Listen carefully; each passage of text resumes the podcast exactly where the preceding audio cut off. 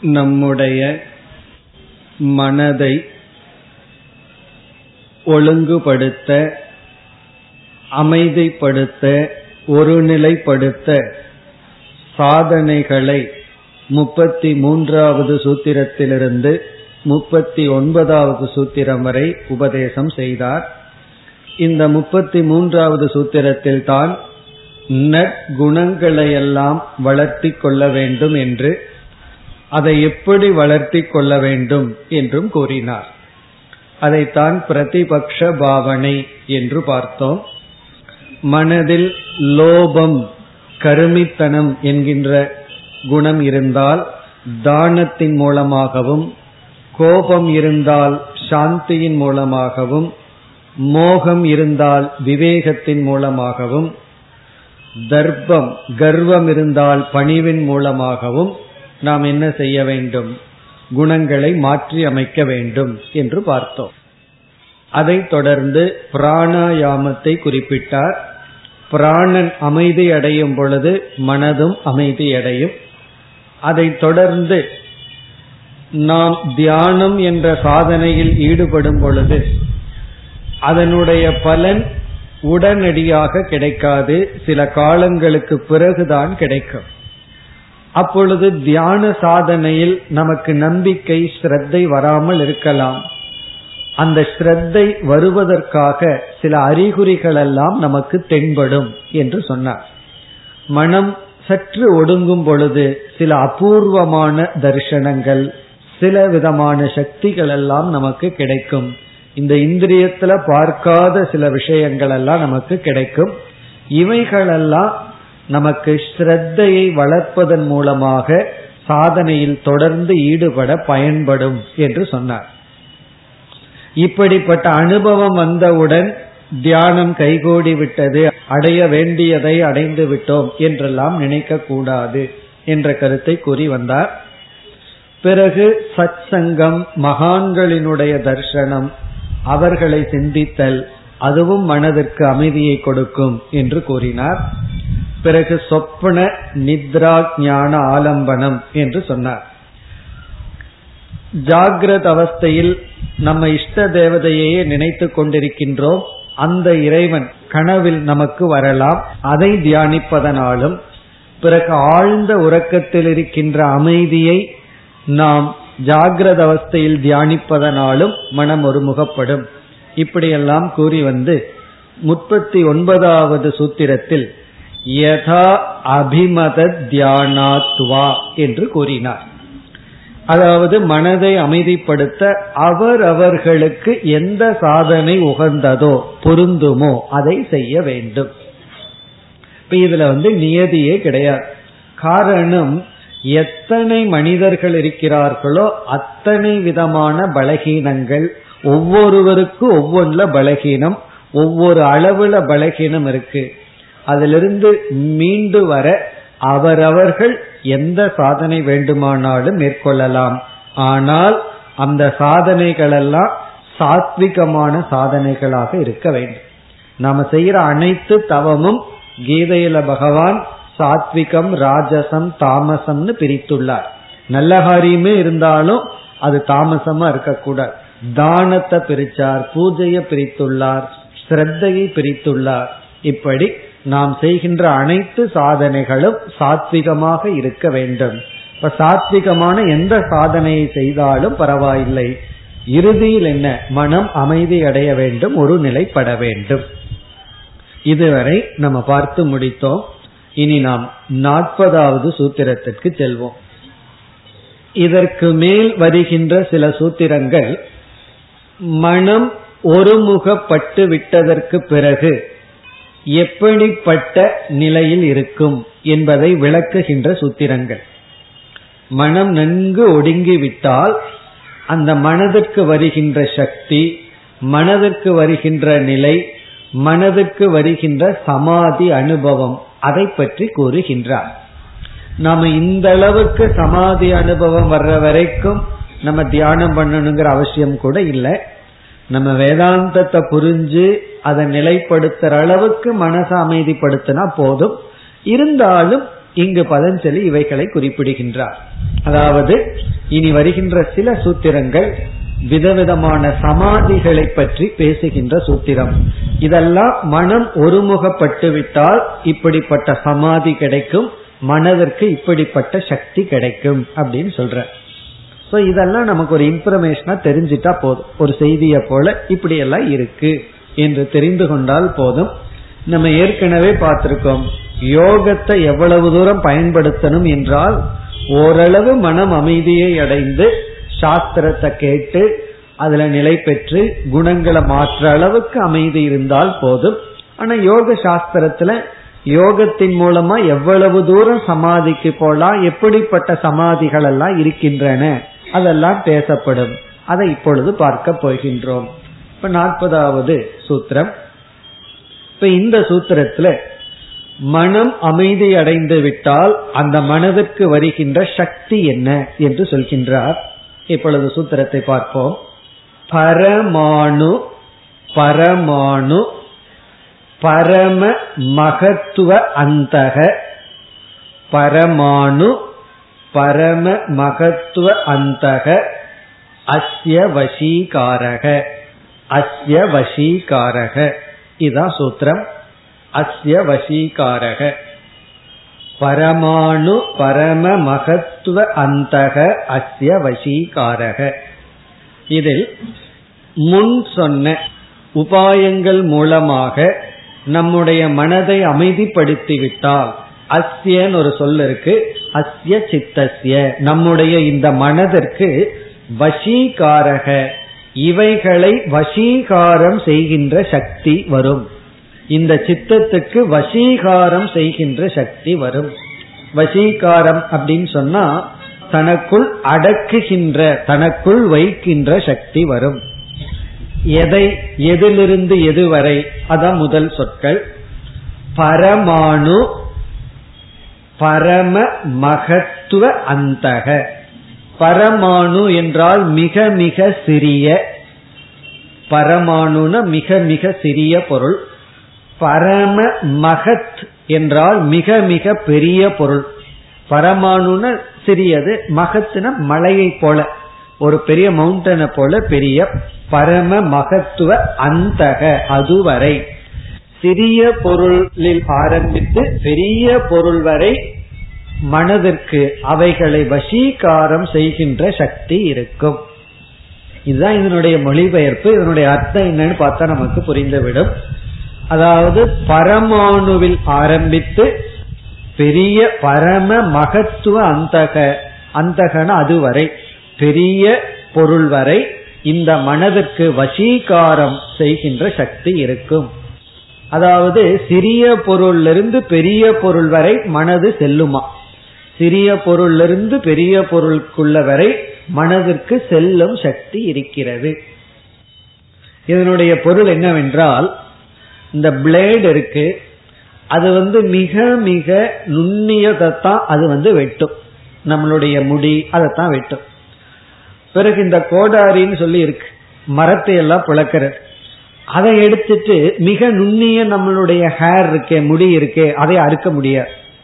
ஆனா பிளேடை வச்சு ஒரு பெரிய மரத்தை வெட்டி விட முடியாது. அப்படி இந்த பிளேடு போன்ற கத்தி அது என்ன செய்யும்? சிறிய பொருளை தான் வெட்டும். பெரிய பொருளை வெட்டுறதுக்கு பெரிய ஒண்ணு இருக்கு. இந்த வஜ்ராயுதம்னு சொல்வார்கள் அது என்ன செய்யுமா? சிறியதையும் வெட்டுமா பெரியதையும் வெட்டுமா? அதே போல இங்க என்ன சொல்லப்படுகிறது? மனதை அமைதிப்படுத்தி விட்டால் சிறியது முதல் கொண்டு பெரியது வரை மனம் பிரவேசிக்கும். இதனுடைய அர்த்தம் என்ன என்றால் மனம் சுதந்திரமான நிலையை அடையும். அதற்கென்று ஒரு தனி நிலையை அடையும். எதற்கும் அடிமையாகி விடாது. பிறகு பெரிய பெரிய விஷயங்களை புரிந்து கொள்ளும் அப்படின்னு அர்த்தம். இதனுடைய அர்த்தம் என்னன்னா மிக மிக சூக்மமான விஷயங்களையும் மிக அதிகமாக இருக்கின்ற விஷயங்களையும் சில பேர் பத்து கருத்தை சேர்ந்தாப்புல சொன்னா மனசுல வச்சுக்க முடியாது. ஒவ்வொன்னா சொல்லுங்க அப்படின்னு சொல்லுவோம். அப்ப என்ன அப்படின்னா நம்ம பத்து விஷயத்துல சேர்ந்தாப்புல கேட்டு மனசுல தங்கி வைக்க முடியாது. சில பேர் பத்து விஷயத்தை கேட்பார்கள் ஆனா விஷயத்தில் இருக்கிற கருத்தை புரிந்து கொள்ள மாட்டார்கள். இந்த மனப்பாடம் என்றதுக்கு சில பேர்த்துக்கு சக்தி இருக்கும். எதை கொடுத்தாலும் மக்கப் பண்ணி வச்சிருவார்கள். ஆனா புரிஞ்சுக்கிற சக்தி இருக்காது. சில பேர்த்துக்கு புரிஞ்சுக்கிற சக்தி இருக்கும். ஆனா மனப்பாடம் செய்து நல்ல பல விஷயங்களை மனசுக்குள்ள வைக்கிற சக்தி இருக்காது. இதனுடைய அர்த்தம் என்ன அப்படின்னா அந்த ரெண்டு சக்தியும் நமக்கு கிடைக்கும். புரிஞ்சுக்கிற சக்தியும் கிடைக்கும். விஷயங்களை சேகரிச்சு மனசுல வைக்கிற சக்தி நமக்கு கிடைக்கும். அதான் இதனுடைய சாராம்சம். இப்போ மனது வந்து சுதந்திரமா இருக்கும்.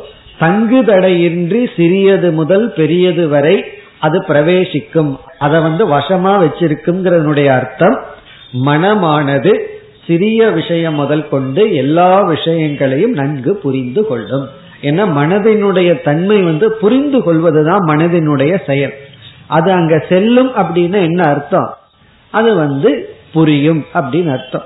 அதாவது ஒரு விஷயத்த ஒருத்தர் நம்ம கிட்ட சொல்லி அது உனக்கு காதல நுழைஞ்சுதா அப்படின்னு கேட்டா நம்ம என்ன சொல்றோம்?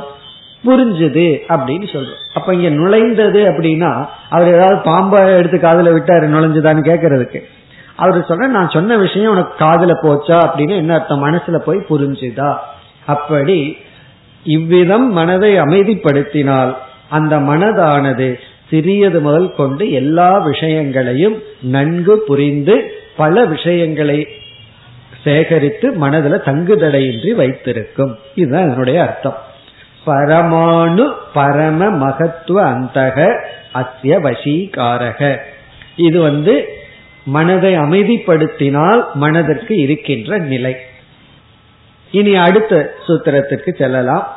இனி வருகின்ற சூத்திரங்களில் விதவிதமான சமாதிகளை பற்றி நாம் பார்க்க போகின்றோம். இந்த சமாதியெல்லாம் நமக்கு வரணுங்கிற அவசியம் கிடையாது. இருந்தாலும் யோக சாஸ்திரத்துல பேசப்பட்டுள்ளார்கள். எப்படிப்பட்ட சமாதி இருக்கின்றன? சமாதி அப்படின்னு சொன்னா மனதில் இருக்கின்ற தேவையற்ற எண்ணங்கள் நீங்கி ஒரே விஷயத்துல அமைதியா இருக்கின்ற நிலை. இந்த சமாதிங்கிற வார்த்தைய பல சமயங்களை நம்ம கேள்விப்பட்டிருக்கோம். இங்க சமாதி என்றால் தியானத்தினுடைய முதிர்ந்த நிலைன்னு புரிந்து கொள்ள வேண்டும்.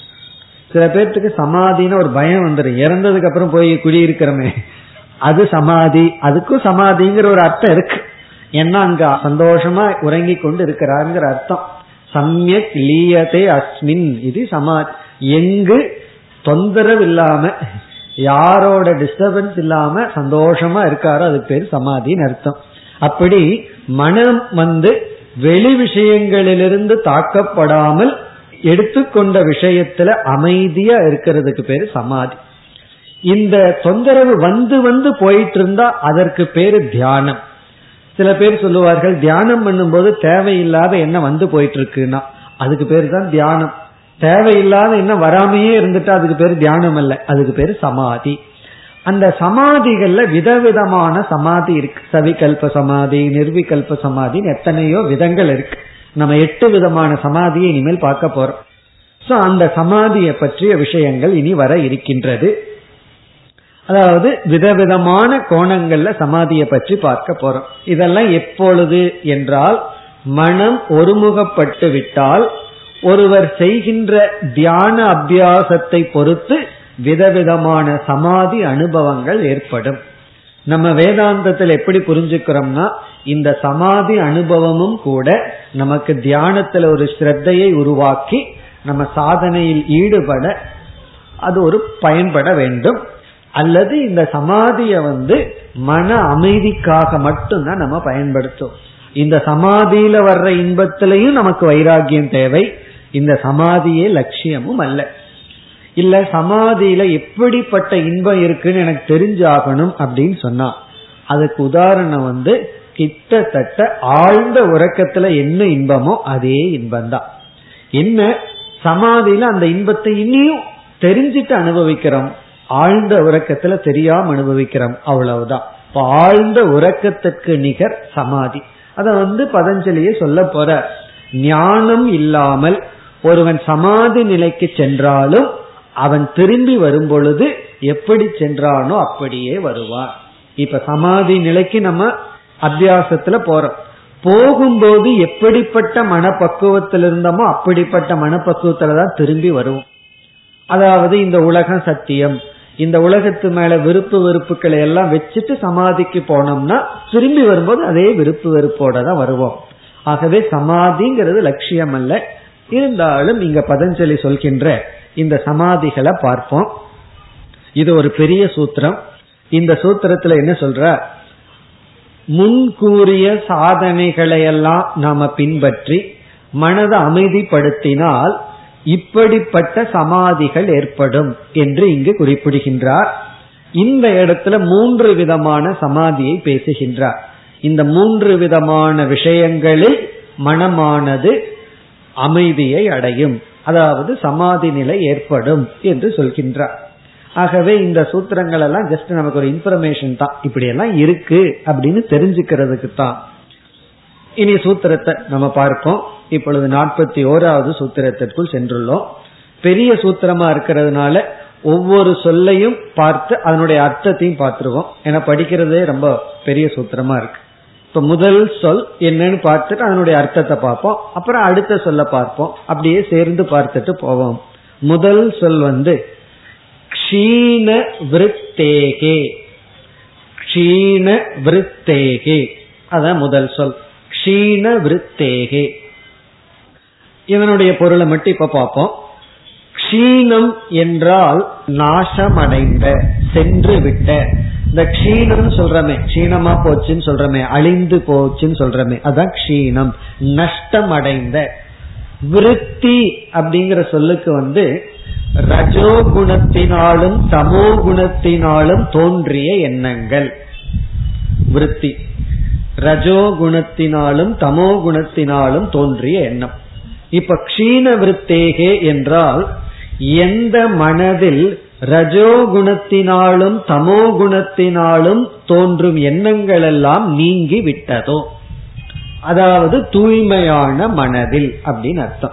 இப்ப முதல் சொல் க்ஷீண விருத்தேகே என்றால் தூய்மையான மனம் சாத்விகமான மனதில். இப்ப முதல் சொல் வந்து சாத்விகமான மனம். சாத்விகமான மனம்ங்கிறது இங்க எப்படி பதஞ்சலி சொல்றாரு? க்ஷீண விருத்தின்னு சொல்லி சொல்றார். க்ஷீணம்னு சொன்னா நஷ்டம் அடைந்த. விருத்தினா ரஜோகுணம் தமோ குணத்தினால் தோன்றிய நமக்கு துயரத்தை கொடுக்கின்ற எண்ணங்கள் எல்லாம் நஷ்டமடைந்த சாத்விகமான மனதை உடைய மனதிற்கு அதுதான் பொருள். சாத்விகமான மனதிற்கு. இனி அடுத்த சொற்கள்ல வந்து ஒரு உதாகரணம் கொடுக்கின்றார். இப்படிப்பட்ட மனதில் அந்த மனதிற்கே ஒரு உதாகரணம் அடுத்த மூன்று சொற்கள். அபிஜாதஸ்ய இவ மணேகே அடுத்த அபிஜாதஸ்ய இவ மணேகே அதாவது மணி அப்படின்னு சொன்னா நம்ம வந்து எத்தனையோ விதமான கற்கள் எல்லாம் பயன்படுத்துறோம். ஸ்படிகமணி அப்படின்னு எல்லாம் சொல்றோம். தூய்மையான விலை உயர்ந்த கற்கள். நம்ம ரோட்ல இருக்கிற கல் இருக்கு அது தூய்மையா இருக்கிறது இல்லை ஆனா இந்த வந்து டைமண்ட் இருக்கு வைரம் இருக்கு அது விலை உயர்ந்த கல். இங்க வந்து அபிஜாதசிய என்றால் இயற்கையிலேயே தூய்மையாக இருக்கின்ற படிகமணியை போல.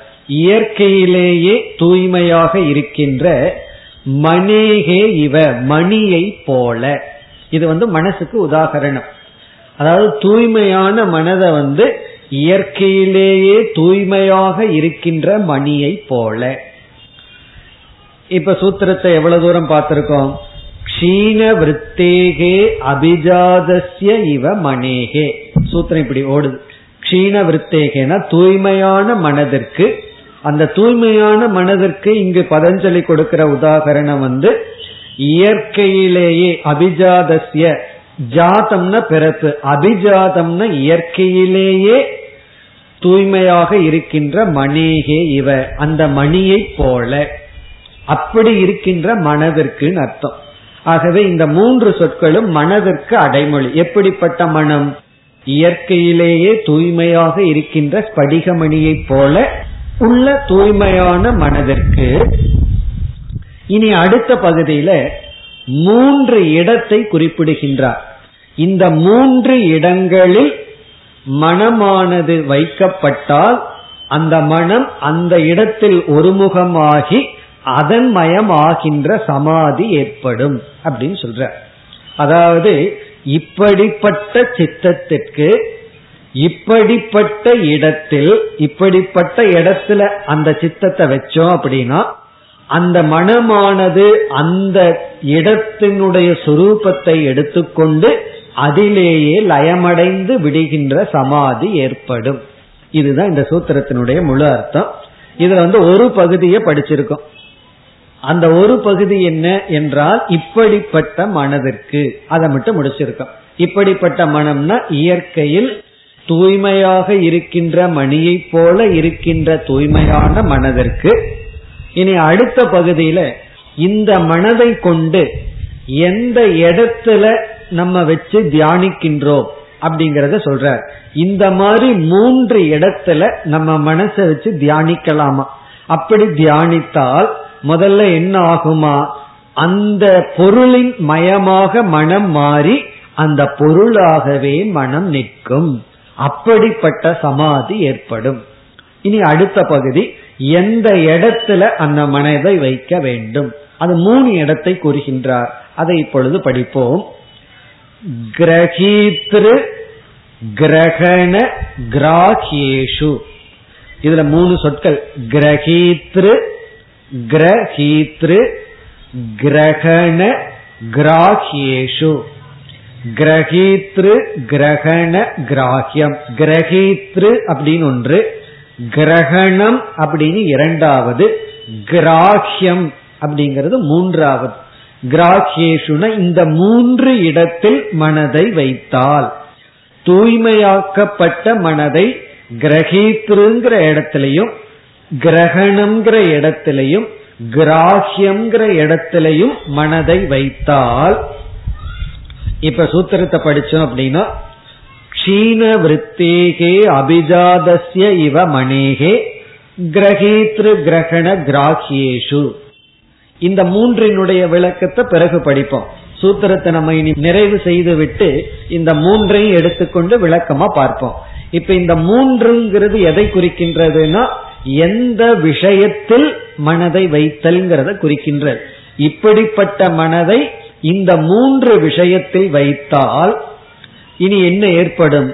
அடுத்த சொல் தச்த தச்த அப்படின்னா அதன் மயமாகும் தச்த அப்படின்னா அங்கு நிலை பெற்று. ஸ்த அப்படின்னா இருக்கிறதுன்னு அர்த்தம். கிரகஸ்தக அப்படின்னா என்ன? கிரகத்தில் இருப்பவன். வனஸ்தக அப்படின்னா வனத்தில் இருப்பவன். தத்ஸ்த அப்படின்னா அந்த இடத்தில் மனம் நின்று. தூய்மையான மனதை எந்த இடத்துல நிறுத்த விரும்புறமோ அந்த இடத்தில் நின்று தச்த அந்த இடத்துல நின்றதற்கு பிறகு என்னவாகுமா? அடுத்தது ததஞ்சனதா. ததஞ்சனதா என்றால் அதுமயமாகவே மாறி அந்த இடத்தில் ஒருமுகப்பட்டு தத்த ததஞ்சனதா. அந்த சுரூபமாகவே மாறி மாறும் கடைசி சொல் சமாபத்திகி. சமாபத்திகின சமாதி. இப்படிப்பட்ட சமாதி நிலை ஏற்படும். இதுதான் சூத்திரம். பதஞ்சலி சூத்திரம்ங்கிற பேர்ல ஒரு பெரிய பேராகிராஃபே கொடுத்துட்டார் அதாவது இதனுடைய அர்த்தம் என்னன்னு பார்த்தோம்னா இப்படிப்பட்ட சித்தத்தை இப்படிப்பட்ட இடத்துல வச்சோம்னா அதுல நின்று அதன்மயமாகின்ற சமாதி ஏற்படும். இதுதான் சூத்திரம். இப்ப சூத்திரத்தை முழுமையா படிச்சோம்னா க்ஷீண விருத்தேகே அபிஜாதஸ்ய இவ மணேகே கிரகேத்ரு கிரகண கிராஹ்யேஷு தச்த ததஞ்சனதா சமாபத்திகி தச்த ததஞ்சனதான தச்த அந்த இடத்தில் நின்று ததஞ்சனதா அதன்மயமாகி சமாபத்திகி சமாதியானது ஏற்படும். இப்ப நமக்கு சூத்திரம் விளங்கி இருக்கும் இப்படிப்பட்ட சித்தத்தை இப்படிப்பட்ட விஷயத்தில் வைத்தால் அதில் ஒரு நிலைப்பட்டு அதன்மயமாகின்ற சமாதியானது ஏற்படும். இதுதான் இதனுடைய அர்த்தம். இதுல நம்ம இனி விளக்கம் பார்க்க வேண்டிய இடம் எப்படிப்பட்ட இடம் அதைத்தான் நம்ம பார்க்கணும். அதுல மூன்று சொற்களை பார்த்திருக்கோம். கிரகீத்ரு கிரகணம் அப்புறம் கிராஹ்யம் அப்படின்னு மூண பார்த்திருக்கோம். இந்த மூன்று இடத்துல நம்ம மனசை வச்சு வைக்கலாமா? தூய்மையாக்கப்பட்ட மனதை ஓரளவு அமைதியாக்கப்பட்ட மனதை இந்த மூன்று இடத்துல வச்சு தியானம் செய்தால் அதுல ஒருநிலைப்பட்டு அதன் மயமாகின்ற சமாதி ஏற்படும். இந்த மூன்று என்ன அப்படின்னு இப்பொழுது ஒவ்வொன்றாக எடுத்துக்கொள்வோம். இந்த சூத்திரத்துல இருந்த ஆர்டர் வரிசை வந்து கிரகித்ரு கிரகண கிராஹ்யம்னு இருந்தது. நம்ம அதை தலைகீழ எடுத்துக்கொள்வோம். முதல்ல கிராஹ்யம்ங்கிறத எடுத்துக்கொள்வோம். கிராஹ்யம்ங்கிறத முதல்ல எடுத்துக்குவோம். அதற்கப்புறம் கிரகணம்ங்கிறத எடுத்துக்குவோம். அப்புறம் கிரகித்ருங்கிறத எடுத்துக்கொள்வோம். இப்ப அந்த மூன்றையும் பார்க்கிறோம். இந்த மூன்றும் என்ன என்றால் அமைதியாக்கப்பட்ட மனதை நாம வைக்க வேண்டிய இடம். அந்த வைக்க வேண்டிய இடம் இந்த மூன்றாக சொல்லப்பட்டுள்ளது. இதுல வந்து கிராஹ்யம்ங்கிறத இப்பொழுது எடுத்துக்கொள்வோம். இந்த இதை என்ன சொல்லலாம்? கிராஹ்ய சமாதி அப்படின்னு சொல்லலாம். கிராஹ்ய சமாதி. இந்த கிராஹ்யம் அப்படின்னு சொன்னா வெளி விஷயங்கள் அப்படின்னு அர்த்தம். வெளியே உள்ள விஷயத்திற்கு கிராஹ்யம் அப்படின்னு பேர். கிராஹ்யம்னா நம்மால் கிரகிக்க கூடிய பொருள்கள். கிரகிக்க கூடியன்னா அறியப்படுகின்ற. இதுக்கு வந்து வேதாந்தத்திலிருந்து ஒரு சொல் சொல்லணும்னா திருஷ்யம் அப்படின்னு சொல்லலாம். அறியப்படும் கிரகிக்கப்படுவது. இப்ப கிராஹ்ய சமாதினா வெளியே நம்மால் அறியப்படும் பொருளை ஏதாவது ஒண்ணு எடுத்துட்டு அந்த பொருளிலேயே மனசை வச்சோம் அப்படின்னா அந்த பொருள் மீது மனம் நின்று அதன் மயமாக மனம் மாறிவிடும். இதுதான் கிராஹ்ய சமாதி. அப்ப கிராஹ்ய சமாதினா ஏதாவது ஒரு விஷயத்தை எடுத்துக்கிறோம். வெளியே இருக்கிற ஏதாவது ஒரு விஷயம். அது பகவானுடைய நாமமா இருக்கலாம் ஓங்காரமா இருக்கலாம் அல்லது சிவலிங்கமா இருக்கலாம் அல்லது விஷ்ணு சொரூபமா இருக்கலாம். ஏதாவது ஒரு உயர்ந்த பொருளை எடுத்துக்கொண்டு சில சமயம் சப்தமா இருக்கலாம். சில சமயம் உருவமா இருக்கலாம். அந்த பொருளில் மனதை நிறுத்தினால் அந்த பொருளில் நின்று அதன் மயமாகவே மனம் மாறிவிடும். இதுதான் கிராஹ்ய சமாதி. இப்ப இந்த கிராஹ்ய சமாதி இருக்கே அது வந்து அந்த பொருள்கள் இருக்க வெளியே இருக்கிற பொருள் வந்து அது ஸ்தூலமான பொருளா இருக்கலாம். அதாவது பஞ்ச மகா பூதங்கள்ல ஒரு பூதத்தை எடுத்துட்டு நம்ம தியானிக்கலாம். இப்ப உதாரணமா பிருத்திவி அப்படின்னு நினைச்சிட்டு அந்த பிருத்திவிய நம்ம தியானிக்கலாம். அல்லது ஜலம்னு நினைச்சிட்டு ஜலத்தை தியானிக்கலாம். மலையெல்லாம் இல்லைன்னு வச்சுக்குவோமே. அட்லீஸ்ட் ஜலத்தையாவது மனசுக்குள்ள வச்சுட்டு தியானம் பண்ணலாம். அப்ப என்ன ஆகும்னா அந்த ஜலம்ங்கிற தத்துவத்துல மனசு நின்று மனம் ஜலமயமாக அப்படியே மாறி விடுமா. அல்லது அக்னியை தியானிக்கலாம் அல்லது ஆகாசத்தை தியானிக்கலாம். அல்லது வந்து சூக்மமான தத்துவத்தை எடுத்துக்கொண்டு தியானிக்கலாம். இந்த ஸ்தூலமான பூதங்களை விட்டுட்டு சூக்மமான தத்துவங்கள் அல்லது அதிசூக்மமான மாயா தத்துவத்தை எடுத்துட்டு தியானிக்கலாம். அப்படி ஸ்தூலம் சூக்மம் அதிசூக்மம் இந்த தத்துவத்தை எடுத்துட்டு தியானிக்கலாம். இப்படியெல்லாம் எடுத்துக்கொண்டு வெளி விஷயத்தை எடுத்துக்கொண்டு இஷ்ட தேவதையோ அல்லது ஏதாவது ஒரு தத்துவத்தை எடுத்து தியானிக்கிற சமாதிக்கு பேரு கிராஹ்ய சமாதி. விஷயங்களை தியானித்தல். அப்ப இந்த சூத்திரத்துல பார்த்தோம்னா தூய்மையான மனதை இயற்கையில் தூய்மையாக இருக்கின்ற மணியைப் போல உள்ள இந்த மனதை வெளி விஷயத்தில் வைத்து அதில் தக்ஸ்த அதில் நின்று ததஞ்சனதா அதன் மயமாகின்ற சமாபத்திகி சமாதியானது நடைபெறும். இனி இரண்டாவது எடுத்துக்கொள்வோம். கிரகண சமாதி. கிரகண சமாதி. இந்த கிரகணம் என்று சொல்வது நம்முடைய உடலில் இருக்கின்ற கரணங்கள். கிரகணம் என்றால் கரணங்கள் இன்ஸ்ட்ருமெண்ட் இந்த கரணங்களை வந்து விளக்க ஆசிரியர்கள் இங்கு பதிமூன்றாக கூறுகிறார்கள். நம்மிடத்தில் இருக்கின்ற பதிமூன்று கரணங்களை எடுத்துக்கொண்டு அந்த கரணங்களில் நம்முடைய மனதை வைத்தல். நம்மிடம் இருக்கின்ற பதிமூணு கரணங்கள்.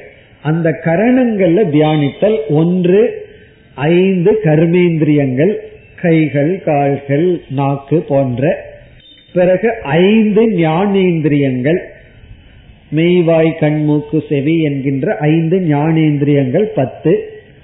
பதினொன்றாவது நம்முடைய மனம். பனிரெண்டாவது புத்தி. பதிமூன்றாவது அகங்காரம். இப்படி பதிமூன்று. இந்த பதிமூன்றும் நம்முடைய கரணங்கள். கரணங்கள்னா ஸ்தூல சூக்ம சரீரங்களுக்குள் இருக்கின்ற தத்துவங்கள். இந்த ஸ்தூல சரீரத்திற்குள்ள வெளிப்படுகின்ற சூக்ம சரீரத்தினுடைய அங்கமாக இருக்கின்ற தத்துவங்கள். இதுதான் கிரகணம்னு சொல்லப்படுகிறது. இப்ப கிரகண சமாதி என்றால் நாம வெளி விஷயத்தை எடுத்துட்டு தியானிக்கிறது இல்லையா நம்முடைய ஒரு அங்கங்களையே எடுத்துக்கொண்டு தியானித்தல். இப்ப இந்த இடத்துல கண்ணை தியானிக்கிறது நம்ம ஸ்தூலமான கண் கிடையாது. பார்க்கும் சக்தி கேட்கும் சக்தி பிறகு நம்முடைய மனதை கொண்டு மனதையே தியானித்தல். மனதில் இருக்கின்ற எண்ணங்களையே நாம் பார்த்தல். இப்படி ஒரு தியானம். கரண தியானம். நம்முடைய இந்திரியங்களையே தியானித்தல். அதுல நம்முடைய மனதை வச்சு அதன் மயமாக மனம் இருந்து செய்கின்ற தியானம். அதனாலதான் நான் உங்களுக்கு ஆரம்பத்திலே கூறிட்டேன் இதெல்லாம் நமக்கு ஒரு இன்ஃபர்மேஷன் நம்ம போய் நான் கண்ணை தியானிக்கிறேன் காதை தியானிக்கிறேன்னா அதெல்லாம் நமக்கு தெரியாத விஷயங்கள். இதெல்லாம் அதிகமா யோகத்துக்குள்ள போக விரும்புபவர்கள் செய்கின்ற தியானம். இனி அடுத்தது வந்து கிரகீத்ரு சமாதி. கிரகீத்ரு சமாதி அப்படின்னு சொன்னா நான் என்னையே தியானித்தல். இத வந்து ஆத்ம தியானம் என்று சொல்லப்படும். ஆத்ம தியானம். ஆத்ம தியானம்னா இங்க வந்து சச்சிதானந்த சுரூபமான ஆத்மாவை தியானிக்கிறதுன்னு அர்த்தம் அல்ல ஏன்னா அப்படி தியானம் செய்தா அதற்கு பேரு நிதித்தியாசனம் சொல்லிடுவோம். அது வந்து மிக மிக உயர்ந்த தியானம். இங்க வந்து நம்ம பக்குவப்படுத்துற நிலையில் இருக்கிற நம்ம. ஆகவே இங்க ஆத்ம தியானம் என்றால் அஸ்மிதா மாத்திர தியானம் என்று விளக்கம் சொல்லப்படுகிறது. அஸ்மிதா மாத்திர தியானம் அப்படின்னு சொன்னா அஸ்மிதா அப்படின்னு சொன்னா நான் இருக்கிறேன் நான் இருக்கிறேங்கிற ஒரு உணர்வு நமக்கு இருக்கு. அந்த நான்கிறதுக்கு நமக்கு முழுமையான அர்த்தம் தெரியாது. இருந்தாலும் நான் இருக்கேன் நான் இருக்கேன்னு ஒரு உணர்வு இருக்கல்லவா? அந்த உணர்வை தியானித்தல். இந்த நான்கிறத தியானித்தல். இத வந்து நம்ம வேதாந்தத்துல அகங்கிரக உபாசனம் அப்படின்னு சொல்லுவோம். அகங்கிரக உபாசனம்னா நானே என்று தியானித்தல். இது வந்து ஞானம் கிடையாது. இப்ப ஒரு ஈஸ்வரனையோ ஒரு இஷ்ட தேவதையோ இஷ்ட தேவதைன்னு வணங்காம அதுவே அகம் நானாக இருக்கிறேன்னு தியானித்தல். பிரம்மத்தை நானா இருக்கிறேங்கிறது அது புரிந்து கொள்ற விஷயம். இது வந்து தியானிக்கின்ற விஷயம். ஒரு இஷ்ட தேவதை அது என் சொரூபமாகவே இருக்குன்னு தியானித்தல். என்று நான் என்பதையே தியானித்து கொண்டு இருத்தல். கரணத்தையும் விட்டுறது விஷயத்தையும் விட்டு விடுதல். இதையே நம்ம ஆர்டர் மாற்றி பார்த்தோம் அப்படின்னா இதுலேயே சுலபமானது கிராசிய தியானம் வெளி விஷயத்த நினைக்கிறது. அதை விட கடினமானது நமக்குள்ளேயே வர்றது. அதை விட கடினமானது இந்த நான்கிறதையே நிக்கிறது. இப்ப தியானத்துல நான் அதை மட்டும் தியானினா மிக மிக கடினம். ஒரு இந்திரியத்தை எடுத்துட்டு தியானம் பண்ணினா சற்று சுலபம். வெளியிருக்கிற விஷயத்தை நினைச்சிட்டு தியானம் பண்ணுனா அதை விட சுலபம். இப்படி இந்த மூன்று விஷயத்தில் தான் நம்மிடம் இருக்கின்ற கருவிகள் பிறகு வெளி விஷயங்கள். இதில் நம்முடைய மனதை வைத்தால் இங்கு வருகின்ற சமாதியானது அந்த பொருளில் நின்று அந்த பொருள் மயமாக ஆகின்ற சமாதி. இதுதான் இங்கு சொல்லப்படுகிறது. இதெல்லாம் பதஞ்சலி வந்து அந்த காலத்துல எப்படியெல்லாம் சமாதியை பின்பற்றினார்கள் என்பதை நமக்கு காட்டி இருக்கின்றார். இது வந்து நாற்பத்தி ஓராவது சூத்திரம். இத்துடன் இந்த சூத்திரமும் முடிவடைகின்றது. இப்ப இறுதியா சூத்திரத்தை படிச்சோம் அப்படின்னா க்ஷீண விருத்தேகே அபிஜாதசிய இவ மணேகே. அதாவது இயற்கையில் தூய்மையாக இருக்கின்ற மணியை போன்ற க்ஷீண விருத்தேகே தூய்மையான ஓரளவு ஒடுங்கிய மனதிற்கு மனதில் கிரகீத்ரு கிரகண கிராகியேஷு கிரகீத்ரு கிரகணம் கிராகியம் என்ற விஷயத்தில் தத்ஸ்த அங்கு நின்று தடஞ்சனதா அதன்மயமாகின்ற சமாபத்திக்கு சமாதியானது ஏற்படும். யாருக்கு? இப்படிப்பட்ட மனதிற்கு. இனி நம்ம அடுத்த சூத்திரத்திற்கு செல்லலாம். நாற்பத்தி இரண்டாவது சூத்திரம். இந்த சூத்திரத்திலையும் மீண்டும் சமாதியை பற்றியே பேசுகின்றார். இனி வர்ற இந்த ஓரிரு சூத்திரங்கள் அனைத்தும் சமாதியை பற்றிய விஷயங்கள். இதுலயும் நமக்கு சில நல்ல கருத்துக்கள் கிடைக்கின்றது. சமாதி எல்லாம் இப்படி எல்லாம் இருக்கு அப்படிங்கிறதுக்காக. இந்த இடத்தில் சமாதியை பற்றி பேச ஆரம்பிக்கின்றார். நாம் நான்கு விதமான சமாதியை பார்க்க போகின்றோம். அந்த நான்கு என்ன அப்படின்னு பார்த்துட்டு பிறகு சூத்திரத்துக்குள்ள சொல்லலாம். முதல் விதமான சமாதிக்கு பேரு சவிதர்க்க சமாதி. சவிதர்க்க சமாதி. இரண்டாவது சமாதிக்கு பேரு நிர்விதர்க்க சமாதி. நிர்விதர்க்க சமாதி. மூன்றாவது சமாதிக்கு பேரு சவிச்சார சமாதி. சவிச்சார சமாதி. நான்காவது நிர்விச்சார சமாதி. நிர்விச்சார சமாதி. இது வந்து சமாதியில் இருக்கின்ற நான்கு வேற்றுமை. சவிதர்க்க சமாதி நிர்விதர்க்க சமாதி சவிச்சார சமாதி நிர்விச்சார சமாதி. இந்த நான்கையும் ரெண்டா பிரிச்சிடறோம். நீங்க அதை படிக்கும் போதே பிரிச்சிடலாம். சவி தர்க்கம் நிர்விதர்க்கம் ஒரு குரூப் சவிச்சார நிர்விச்சாரம் ஒரு குரூப் அப்ப முதல் ரெண்டு இரண்டாவது ரெண்டுன்னு சொல்லி நான்கு விதமான சமாதி. இப்ப இந்த சூத்திரத்துல சவிதர்க்க சமாதியினுடைய லட்சணத்தை கூறுகின்றார். நாற்பத்தி இரண்டாவது சூத்திரத்தில். சவிதர்க்க சமாதி. அதற்கு பிறகு நிர்விதர்க்க சமாதியை சொல்லுவார். அதை சொன்னதற்கு பிறகு சவிச்சார நிர்விச்சார சமாதியை மிக சுருக்கமாக சொல்லி விடுவார். ஆகவே நாற்பத்தி இரண்டாவது சூத்திரம் சவிதர்க்க சமாதியின் பற்றிய விளக்கம். நாற்பத்தி மூன்றாவது சூத்திரம் நிர்விதர்க்க சமாதியை பற்றி. இந்த சவிதர்க்க சமாதி நிர்விதர்க்க சமாதினா என்னென்னலாம் பார்த்துட்டு சூத்திரத்துக்குள்ள போவோம். அதாவது இப்பொழுது நான் வந்து பசு அப்படின்னு ஒரு வார்த்தையை பயன்படுத்துகின்றேன். பசுனா மாடு கவ் அப்படின்னு அர்த்தம். பசு. இப்ப பசு அப்படிங்கிற ஒரு சொல் என்னிடம் இருந்து வந்துள்ளது. அதை நம்ம என்ன சொல்லலாம்? சப்தம் அப்படின்னு சொல்றோம். பசு. பசு அப்படின்னு இப்ப நான் என்ன பண்ணிட்டேன்? ஒரு சப்தத்தை உருவாக்கி விட்டேன் இந்த பசு அப்படின்னு ஒரு சப்தம் என்னிடம் வந்த உடனே உங்க மனதுல வந்து என்ன தோன்றும்? ஒரு அர்த்தம் ஒரு பொருள் மனதுல உங்களுக்கு தோன்றும் பசு அப்படின்னு சொன்ன உடனே ஒரு சப்தம் வந்த உடனே இரண்டாவதாக உற்பத்தியாவது அர்த்தம். சிங்கம் என்னிடத்துல ஒரு சப்தம் வந்தாச்சு.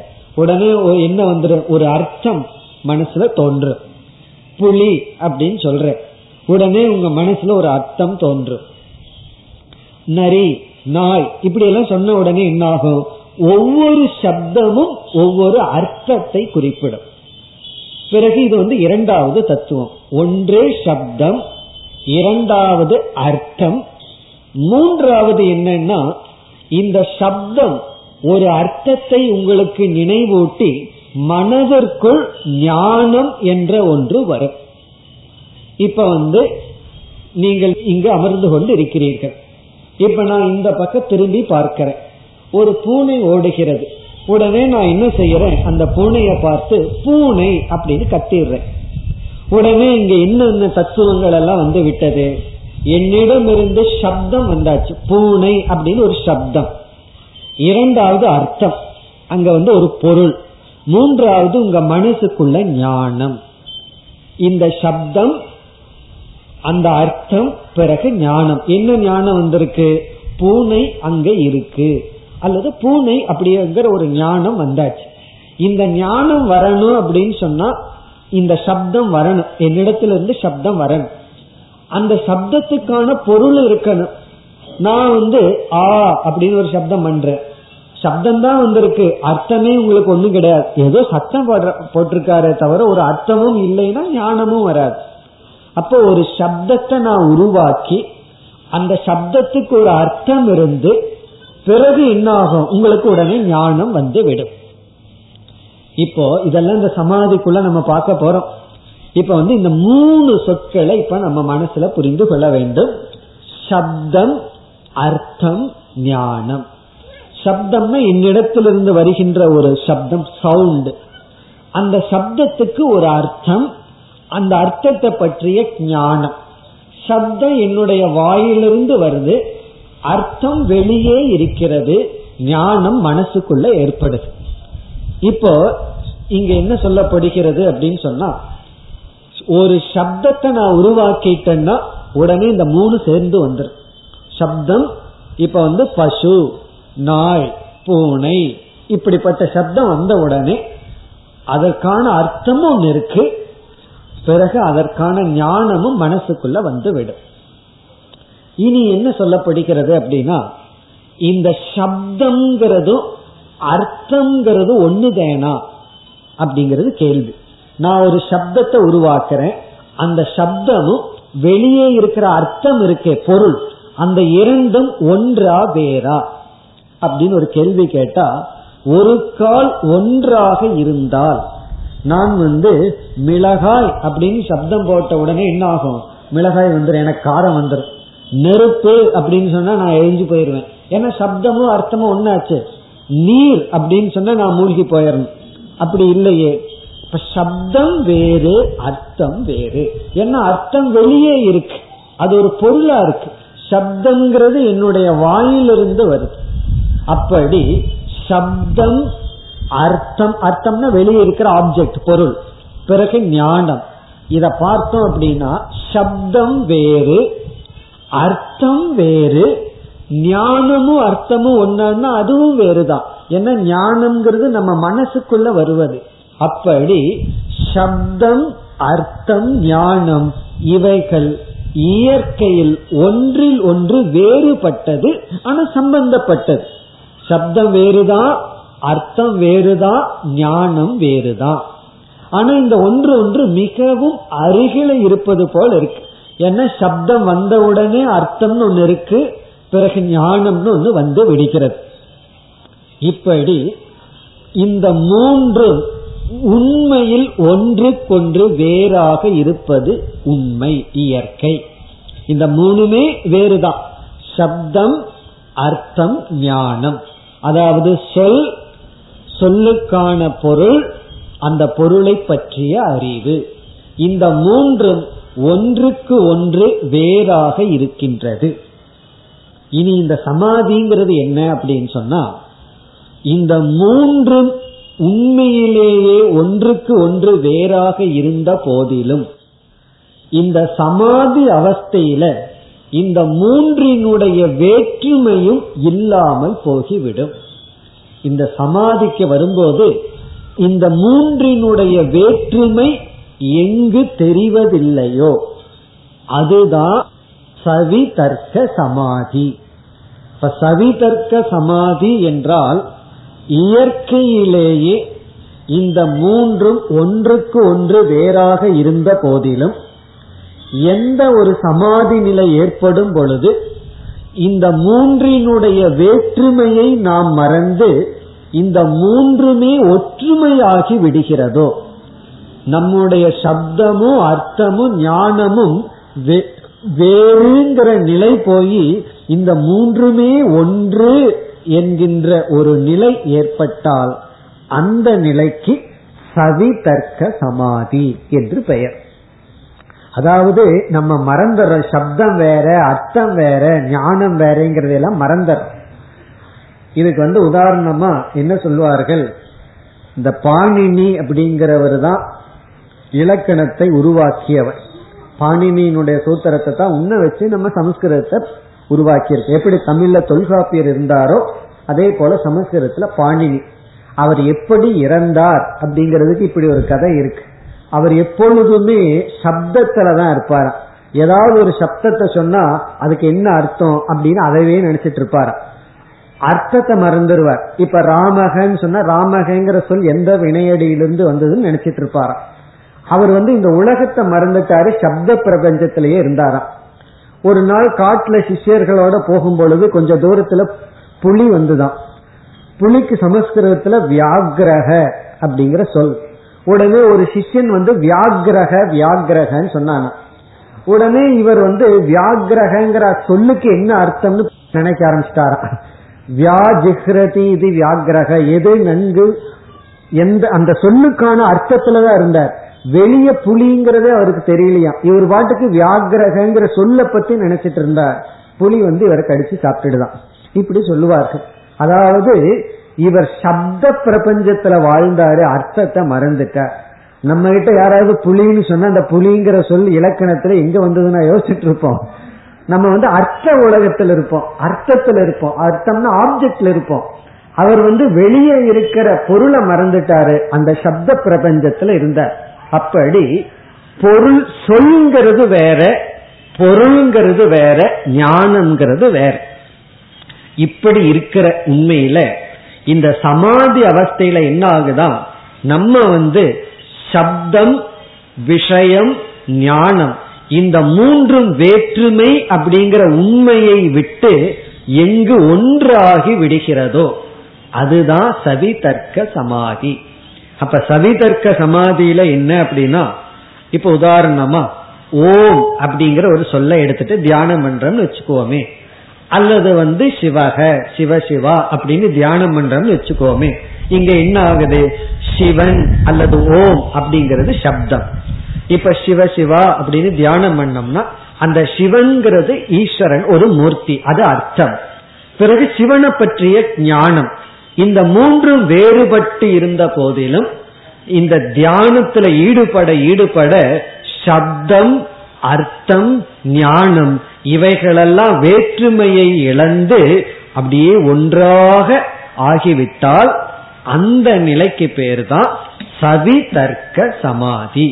அப்ப சவிதர்க்க சமாதி வரணும் அப்படின்னு சொன்னா இது வெறும் சப்தம் இது அர்த்தம் இது ஞானம் என்கின்ற வேற்றுமையானது நீங்க வேண்டும். இப்ப நமக்கு நல்ல வேற்றுமை இருக்கு. அதனாலதான் நெருப்புன்னு சொன்னா வாய் சுற்றுமான்னு எல்லாம் சொல்றோம். இதுல இருந்து என்ன அர்த்தம் தெரியுமோ? நெருப்பு அப்படிங்கிற சப்தம் பொருள் அல்ல. அந்த சப்தமே பொருள் அல்ல. பொருள் வேறு சப்தம் வேறுதான். பிறகு ஞானம்ங்கிறது வந்து மனசுக்குள்ள வர்றது. சப்தம்ங்கிறது வாயிலிருந்து உருவாக்குவது இப்படி எல்லாம் நம்ம சொல்லிட்டு இருக்கோம். இந்த வேற்றுமைகள் எல்லாம் எங்கு மறைந்து விடுகிறதோ தியானம் செய்ய செய்ய நம்ம என்ன ஒரு சப்தத்தை எடுத்துட்டு தியானம் பண்ணலாம். அர்த்தத்தை எடுத்துட்டு தியானம் பண்ணலாம். ஆனா அந்த தியானத்துல சப்தம் அர்த்தம் ஞானம் இவைகளெல்லாம் சென்று ஒன்றாகி இருக்கின்றதோ அதுக்கு பேரு தான் சவிதர்க்க சமாதி. இப்ப வேற்றுமையுடன் இருக்கின்ற இவைகள் எங்கு வேற்றுமையை இழந்து விடுகின்றதோ சப்த அர்த்த ஞானம் வேற்றுமையை இழந்து விடுகிறதோ அது சவிதர்க்க சமாதி. இனி நம்ம சூத்திரத்தை படிச்சோம்னா சூத்திரம் நமக்கு புரியும். இப்பொழுது நாற்பத்தி இரண்டாவது சூத்திரத்தை படிப்போம். முதல் சொல் தத்ர. தத்ர என்றால் விதவிதமான சமாதிகள் இருக்கின்றன. அந்த சமாதிகளுக்குள் தத்ரன விதவிதமான சமாதிகளுக்குள் சப்த அர்த்த ஞான விகல்பைகி. சப்த அர்த்த ஞான விகல்பைகி. சங்கீர்ணா சவிதர்கா இதுதான் சூத்திரம் சங்கீர்ணா சவிதர்கா இனி நம்ம சூத்திரத்தினுடைய அர்த்தத்தை பார்ப்போம். நமக்கு புரிஞ்சிடும் தத்ர சப்த அர்த்த ஞான விகல்பைகி சங்கீர்ணா சவிதர்கா இப்ப தத்ரன பல சமாதிகளுக்குள் இங்க சவிதர்க்கா சவிதர்க்க சமாதி என்பது சப்த நம்ம பார்த்துட்டோம் சப்தம். நம்ம வாயிலிருந்து உருவாகின்ற ஒரு சொல் சப்த. அர்த்தம் அப்படின்னு சொன்னா சொல்லுக்குரிய பொருள். ஞானம் அந்த பொருளை பற்றிய அறிவு. விகல்பைகி அப்படின்னு சொன்னா இந்த மூன்றுமே உண்மையிலேயே ஒன்றுக்கொன்று வேறுபட்டது. இந்த வேறுபட்ட இந்த மூன்றும் சங்கீர்ணா என்றால் ஒன்றாகி விடுகிறது. விகல்பைகின வேறுபட்ட இந்த மூன்றும். அதாவது சப்தம் பொருள் பிறகு ஞானம். இந்த மூன்றினால் மூன்றும் ஒன்றுக்கொன்று வேறுபட்டது. அப்படி இருந்தும் சங்கீர்ணா என்றால் இவைகள் கலந்து விட்டன. வேற்றுமைகளானது கலந்து விட்டன. அப்படி கலந்து விட்ட சமாதிக்கு சவிதர்க்கா. சவிதர்க்க சமாதி என்று பெயர். இப்ப சவிதர்க்க சமாதி என்றால் என்னன்னு நமக்கு புரிகின்றது. சவிதர்க்க சமாதினா வேற்றுமையாக இருப்பவைகள். உண்மையிலேயே வேறுதான். சப்தம்ங்கிறது வேறு அர்த்தம்ங்கிறது வேறு. ஆனா ரெண்டுக்குள்ள ஒற்றுமை என்ன? இந்த சப்தம் அந்த பொருளை காட்டி கொடுக்கும் கருவி. இப்ப பசுங்கிற சொல் பசு என்கின்ற ஒரு மிருகத்தை காட்டிக் கொடுக்கின்ற ஒரு உபாயம் கருவி. சிங்கம் அப்படிங்கிற ஒரு சொல் அப்படி ஒரு உருவத்தை ஒரு மிருகத்தை காட்டிக் கொடுக்க ஒரு கருவி. நம்ம வந்து சிங்கம்னு தமிழ்ல பயன்படுத்தி இருக்கோம் ஆங்கிலத்துல லைன் வச்சிருக்காங்க. ஒவ்வொரு லாங்குவேஜ்லயும் ஒரு சொல் ஒரு பொருளை காட்டிக் கொடுக்கின்ற ஒரு கருவி. கருவி வேற அந்த பொருள் வேறு. பிறகு அந்த பொருளை பற்றிய ஞானம் மனசுல தோன்றுகிறது. இப்படி வேற்றுமை இருந்தும் சங்கீர்ணம் அப்படின்னா ஒன்றாகி விடுதல் சங்கமம் ஆகி விடுதல். அப்படி ஒன்றாகி விட்டால் அது சவி தர்க்கா அது வந்து சவி தர்க்க சமாதி. இங்க விகல்பம் அப்படின்னு சொன்னா நம்ம வந்து மனதுல தோன்றுகின்ற எண்ணங்களை பலதா பிரிச்சிருக்கோம். பலவிதமான எண்ணங்களா பிரிச்சிருக்கோம். அதுல ஒரு விதமான என்ன ஞானத்துக்கு பேரு விகல்ப ஞானம் விகல்பம் அப்படின்னு சொன்னா விஷயமே இல்லாத வெறும் ஞானம். அதாவது உண்மையிலேயே பொருள் கிடையாது மனசுல வந்து அப்படிப்பட்ட ஒரு ஞானம். இப்ப பேய் பிசாசு அப்படின்னு சொல்றோம். நம்ம அதையெல்லாம் பார்த்திருக்கிறோமா? ஆனா பேய் பிசாசுன்னு ஏதோ ஒரு ஞானம் நம்ம மனசுல இருக்கு. உண்மையிலேயே அங்க பொருள் எல்லாம் கிடையாது வெறும் கற்பனை தான். அப்படி இந்த ஒன்றா இருக்கிறது அப்படிங்கிறது வந்து உண்மையிலேயே கிடையாது. சப்தமும் அர்த்தமும் ஞானமும் ஒன்றா இருத்தல்ங்கிறதே கிடையாது. ஆனா அப்படிப்பட்ட ஒரு சமாதி ஏற்படுகிறது. ஆகவே விகல்ப ஞானத்துக்கு சமமான ஒரு சமாதி. அப்படி இங்க விகல்ப ஞானத்துக்கு சமமான அப்படின்னு சொன்னா சப்தம் அர்த்தம் ஞானம் இவைகள் வந்து பேதத்துடன் இருந்தும் அபேதத்தை கிரகிக்கின்ற ஒரு ஞானம். உண்மையிலேயே இதற்கு பேதமற்ற தன்மை கிடையாது. இருந்தாலும் பேதமற்ற தன்மை இருப்பது போல் இருக்கின்ற ஒரு ஞானம் அனுபவம் அதுதான் சதி தர்க்க சமாதி. இப்ப இத்துடன் சவிதர்க்க சமாதியினுடைய தன்மை முடிவடைகிறது. பார்த்தா ஏதோ பெருசா இருக்கிற மாதிரி தெரியும். மிக சுலபம். பொருள் சொல் அறிவு இந்த மூன்றும் வேறா இருக்கு. ஆனா சமாதிக்குள்ள போக போக இந்த வேற்றுமை எல்லாம் நம்ம விட்டு போகிவிடும். அவ்வளவுதான். இந்த வேற்றுமை நீங்கி விட்டால் அது சவிதர்க்க சமாதி. இதனுடைய மேலும் விளக்கத்தை நம்ம வந்து அடுத்த வகுப்பில் தொடர்போம் ஓம் போர் நமத போர் நமிதம் போர் நமுதச்சதேம் पूर्णस्य पूर्णमादाय पूर्णमेवावशिष्यते ॐ शान्ति शान्ति शान्तिः